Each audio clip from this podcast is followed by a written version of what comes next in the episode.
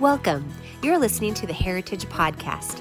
To learn more about Heritage, including meeting times and upcoming events, visit us online at www.heritageff.org. Now, let's get into today's podcast. And I'd like to get into a few little excursions before we actually get into the verse by verse teaching on the book of Acts. So today's teaching, today's Bible study is going to be more of an introduction.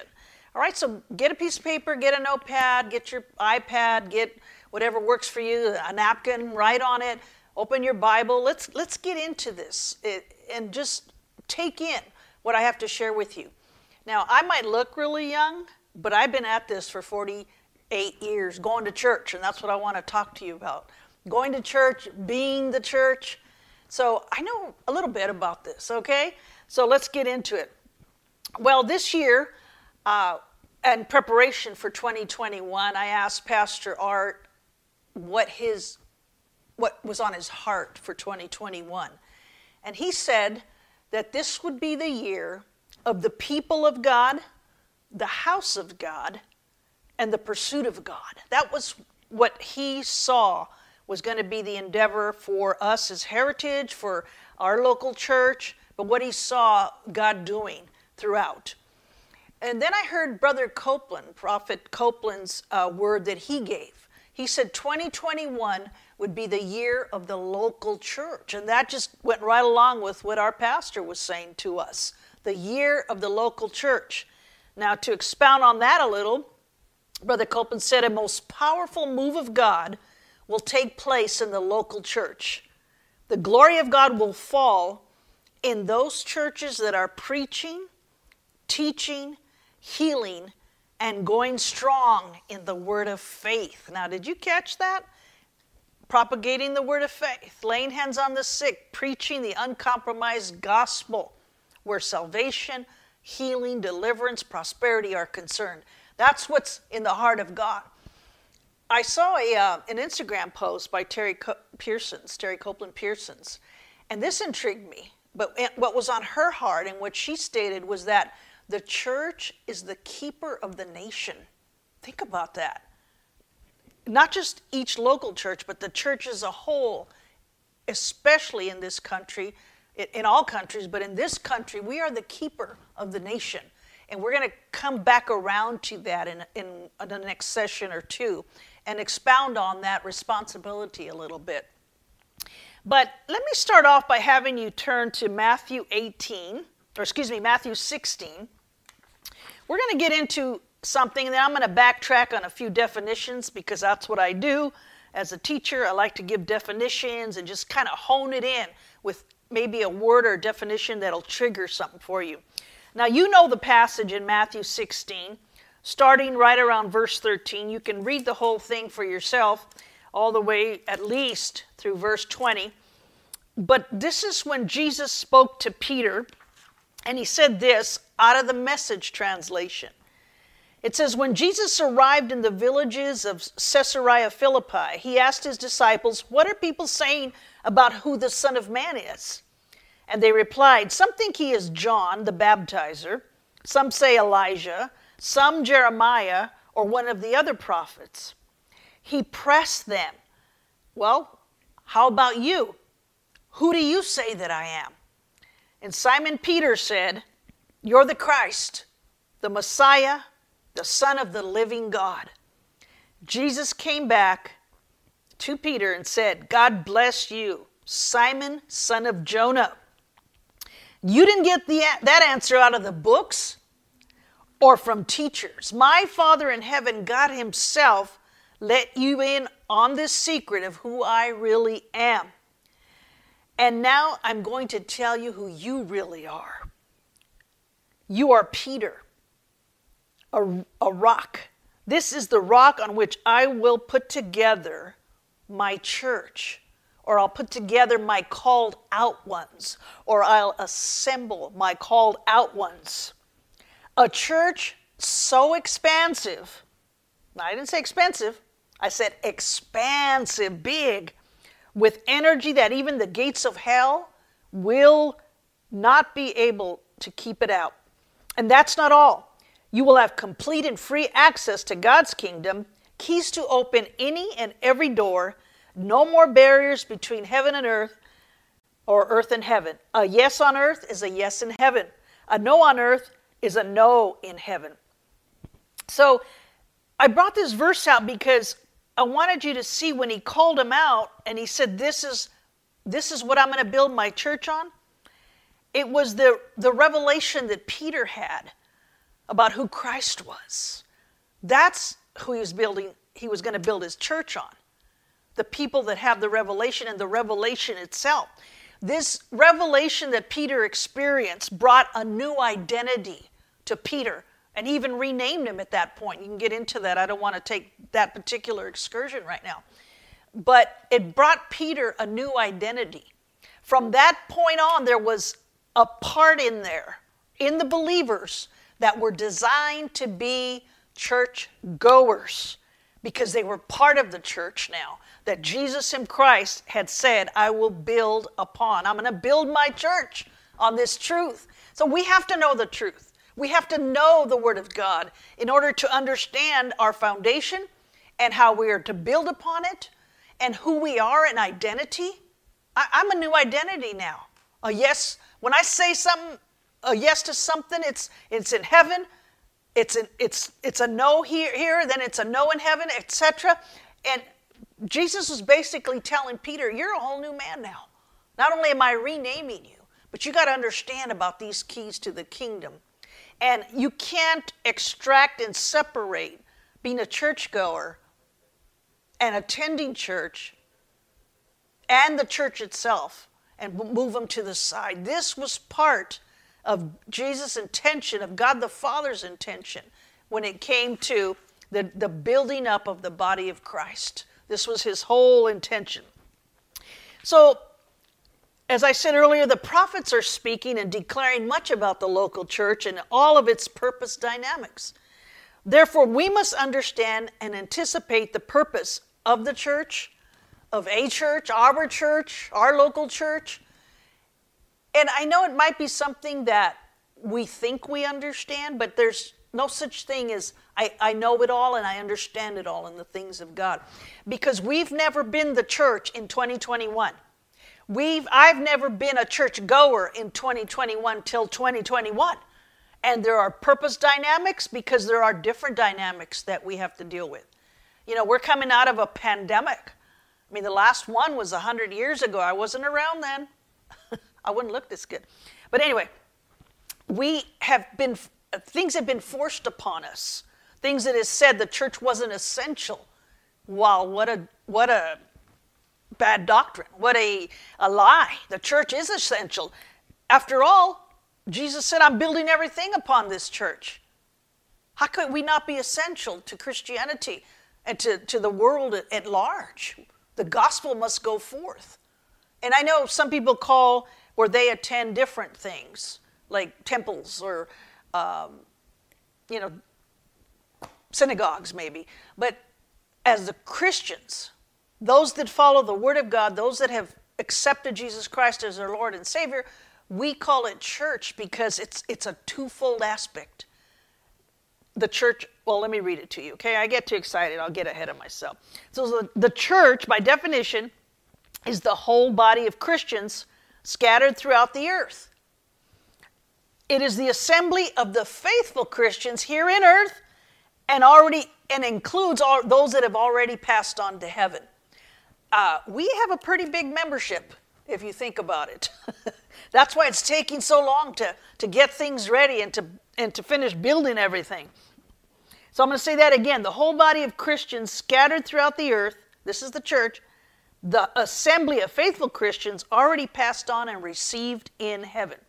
You know, that word church, it, it shows, I think, 111 times in the King James Version throughout the Bible. It means different things, it has different inferences. I don't want us to just read the Bible when we see the word church, think of just going to a building, because there's more to it than that. There's more to being a part of the body of Christ, the church of Christ. And they're often interchanged. The church is often referred to as the body of Christ. And we have to know what is being said where the Word of God is concerned and what is being meant. A church, like I said earlier, is a building. It's just designed to hold these services for Christian worship. That's what we call it, a church.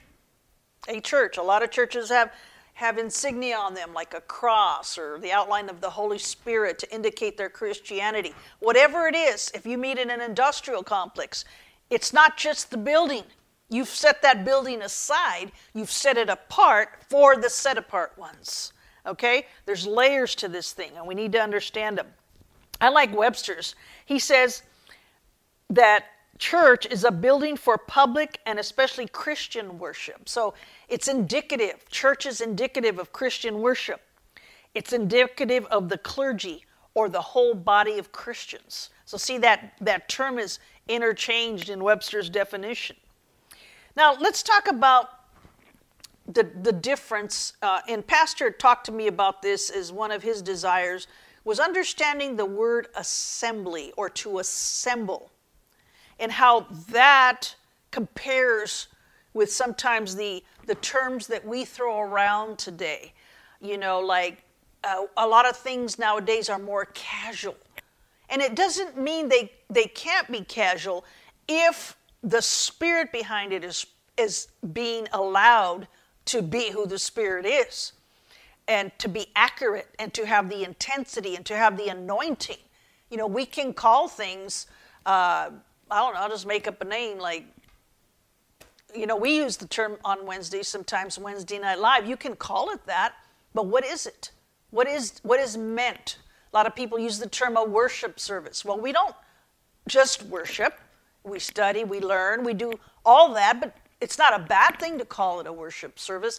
But as long as we have the scriptural understanding of what it means to be a churchgoer, what it means to be part of the church, part of the body of Christ. Now, I'd like to focus on the word in our study here, on the word assembly or assemble. Now, you've all heard of a denomination called the Assembly of God. I actually grew up in the Assembly of God church, and it had its, uh, its basic tenets. It had a lot of do's and don'ts, and but that was that. That's that religion, okay? I came to know the Lord Jesus Christ on a personal level, level in 1973. And I must say that all the years that I went to church prior, I was taken to church. As a child, as a teenager, I was taken to church. And it wasn't like I was singing that secular song, you know, take me to church, because first of all, it wasn't there. I, I, it wasn't like I had a choice. I was an underage person and I was taken to church. If I stayed the night with my grandma, I was taken to church by her. I was told where to sit, what to do. But in 1973, it all changed because I asked Jesus to come into my life. I was saved. I was filled with the Holy Ghost at, at that same time that I, that I asked Him to come into my heart and to change me. And He knew I needed a good dose of the Holy Ghost right then to be able to st- stay right with Him. But after that, I couldn't get enough church. I went on my own. Well, first of all, I was driving by then, uh, 17 years old. So I had, I had a car, I was driving. I went to church on my own and I took other people with me. And I've never stopped. Going on 66 this year. It's a wonderful track record to have. And I know it's, it's a major part of the difference in my life. So that's just a little personal testimony. But what I understand is what helps and what feeds my faith about assembling together with other Christians and assembling in the place where God has put me. It's very important. So the word assemble, assembly, the word assemble indicates something more purposeful than just a gathering. Okay? Um, I'll give you an illustration that I heard Dennis Burke say years ago. I've heard my pastor use it, I've shared it before. But back in the day, in fact, when our kids were little, we did this we'd go over to like Toys R Us and they'd pick out the bike they wanted. They had a bunch of them on display there, and they show all the little trinkets, the uh, handlebar, little pompons that they would put, the horn, the basket. You know, a girl's bike is pink, a boy's bike is blue, or whatever. You know, that was back in the day. And if when you decided which one you wanted, you'd pull the ticket, go up to the cashier, pay for it, then they would direct you around the back of the warehouse for your bike. So what you purchased, what you saw, that was your vision, that was your intention. Well, there was nothing wrong with your intention, with the vision that you had, especially for your child, because they have that. I mean, they're ready to they're ready to ride it following the car home because they're so excited about it. Well, you go around back and you give them the ticket, they bring it out, and it's all in a box with a big sign that says some assembly required or assembly required. Well, yeah, that box is what I saw in there. Well, the parent has a better understanding of what it's going to take. The child probably starts crying or, like, I can't wait. Can you do it right here? Put it together for me? Whatever. But that assembly is what gives it its function. The assembly gives it its definition, it gives it purpose, it fulfills the vision of what was the intention when it was purchased. And that's why I like that word assemble. And we're going to see it throughout the book of Acts, that word assemble and references of the same. And it's so important to have this drop in you as part of how Jesus intended to build the church. It's because when you learn to assemble, you activate, you cause to grow that identity that you have in Him. You become more disciplined. You fellowship with other brethren. You get encouraged, hopefully not discouraged. Uh, you encourage others. Uh, you give a good word. You, you put your hands to the plow, to the work of God, the ministry of helps. All these things come together, and it's very important. When I was preparing for this Bible study, I got to thinking how you know, I'll look at my table or something and I'll see how dust has fallen by default, because that's the world we live in. Dust falls on uh, the table, the chair, the counter. And I thought, wow, look at all the dust that gathered there. I was looking at it one day. Usually, when I'm close to when my housekeepers do, is when I notice that. but I didn't say, wow, look how the dust assembled on my counter. Because the fact that there's a default thing with dust because that's part of this life we live and part of the skin we shed, etc. It's just a default. It's going to happen no matter what. You can't stop dust. It gathers wherever it can. It just it'll touch anything. It'll fall on anything. I thought about the that made me think about the difference and the variance between gathering and assembling. Now, the Bible does use the word gathering.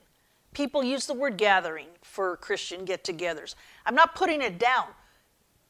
What I want us to do, though, is understand the intensity, the depth, and the purpose of Christian assembling, assembly, and how important it is to our walk with the Lord.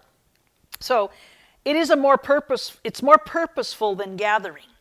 The intention is there. And we have to be able to understand the difference. Think about it this way one more example. When God created us, this human anatomy, everything was in its, is in its place according to the creation.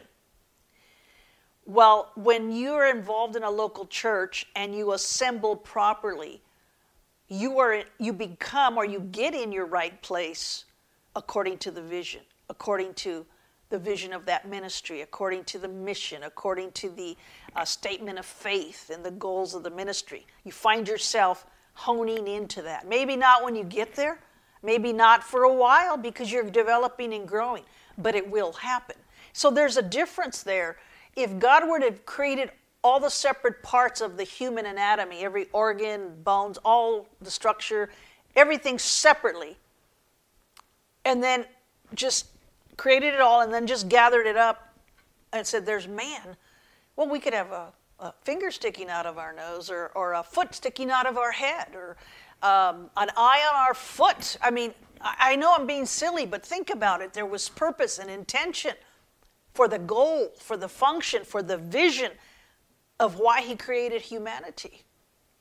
And it's no different in the body of Christ. The book of Acts talks about a lot of these giftings and, and we're going to get into that the book of corinthians talks about the whole the body as a whole it's very important to understand that there was an intention there and that's the same intention from which we get intensity from we from which we can understand when we assemble properly. It's very scriptural, very spiritual to assemble. And remember that the term assemble or assembly can apply both to the body of Christ at large, which is the church, or a church. So I'm part, I'm assembled into the body of Christ, but I'm also part of the local assembly, the local church, or the church that I attend, that I'm a member of. Now, Webster's brings a good definition. He says to bring together as in a particular place for a particular purpose. I like that word particular because it tells us that there is in particular. It particular means specific. Particular uh, connotes the term intentional, purposeful. So that is, that's what that assembly is, even back in Webster's definition. Or to fit together the parts of. When you assemble something, you fit together the parts of. Now, I know back in the day, and I remember, you know, my husband would assemble the bike, and sometimes we had a part or two left, and either he had to start over or just say, you know what, forget it, I'm going to pay someone to do this. I mean, because you have to do it properly to get the proper function. Now, if it's some sort of little uh, decor, like, you know, using the bike example, the little, I don't even know what they're called, the things that hang out of the handlebars, uh, the, the little horn, the uh, fender, something like that, maybe not as significant, but you're talking tires and, and you're talking spokes and chain and uh, the gear shift and the brakes, all those purposeful parts. Yeah, yeah, you better have them in the right place or you won't get the function and someone's not going to be happy. So it's important to assemble properly. Hebrews has a lot of definitions. It says to grasp. When you assemble, you're able to grasp. You're able to collect together.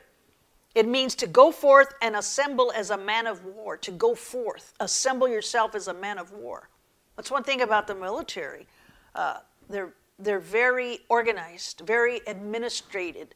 Otherwise, people wouldn't know what they were doing if they were deployed and, and engaged in combat. They, they have code words, they have code signs. Uh, everything is just right in order, right in order. So they're assembled. Otherwise, it'd be a mess, and, and you'd lose the war all the time. You'd lose the combat. I like this definition to assemble against the enemy. This is one that I, I know is particular, particular to what we're studying in the book of Acts to assemble against the enemy. God has a reason He puts you in that church. God, first of all, He had a reason that you're in the body of Christ and how He created you. He had a reason for creating you the way He did. Like Peter, when he came to himself and he understood by the Spirit of God who Jesus was, it came to him. He came to himself. When it came to him, he came to himself. That's all, what we have to do when we realize who Jesus is, who the Lord God is. We will come to ourselves the way God created us, the way He intended. Now, it may not happen overnight, it takes growth, it takes development, but this is part of the purpose of going to church. It's part of the purpose so that you can be a part of the bigger church, the body of Christ, the church of our Lord Jesus Christ. So we're assembled against the enemy. There is an enemy. A convocation together for a sacred thing. That's what we do. We, we assemble ourselves as a sacred thing. We endeavor to be holy in our worship, in, in the word, in, in the prayer. A gathering together in one place, okay? There it is, a gathering together in one place. I'm not against the word gathering, but that gathering has to have the intention to meet with anyone at an appointed place, to come together for a specific purpose at a specific time and place. The definition in Hebrew, it, this one is like being subpoenaed to court. Okay, what does a subpoena do? You get you receive a subpoena to show up in court. It tells you what court, what date, what time, and you better be there. Otherwise, you you could be in a civil violation. Uh, there could be a penalty. Uh, someone could be angry. The judge could say contempt of court. Throw them in the you know book them, throw them in the tank, whatever they call it. it could it could come with uh, repercussions to violate the subpoena. And it's that intense with the things of God. Sometimes we can violate, and there are repercussions to not living the intention that Jesus had for us and in all that He created us. We share one, one or two other things with you here today. Um, it's a, a, definite appointed meeting together with the other party.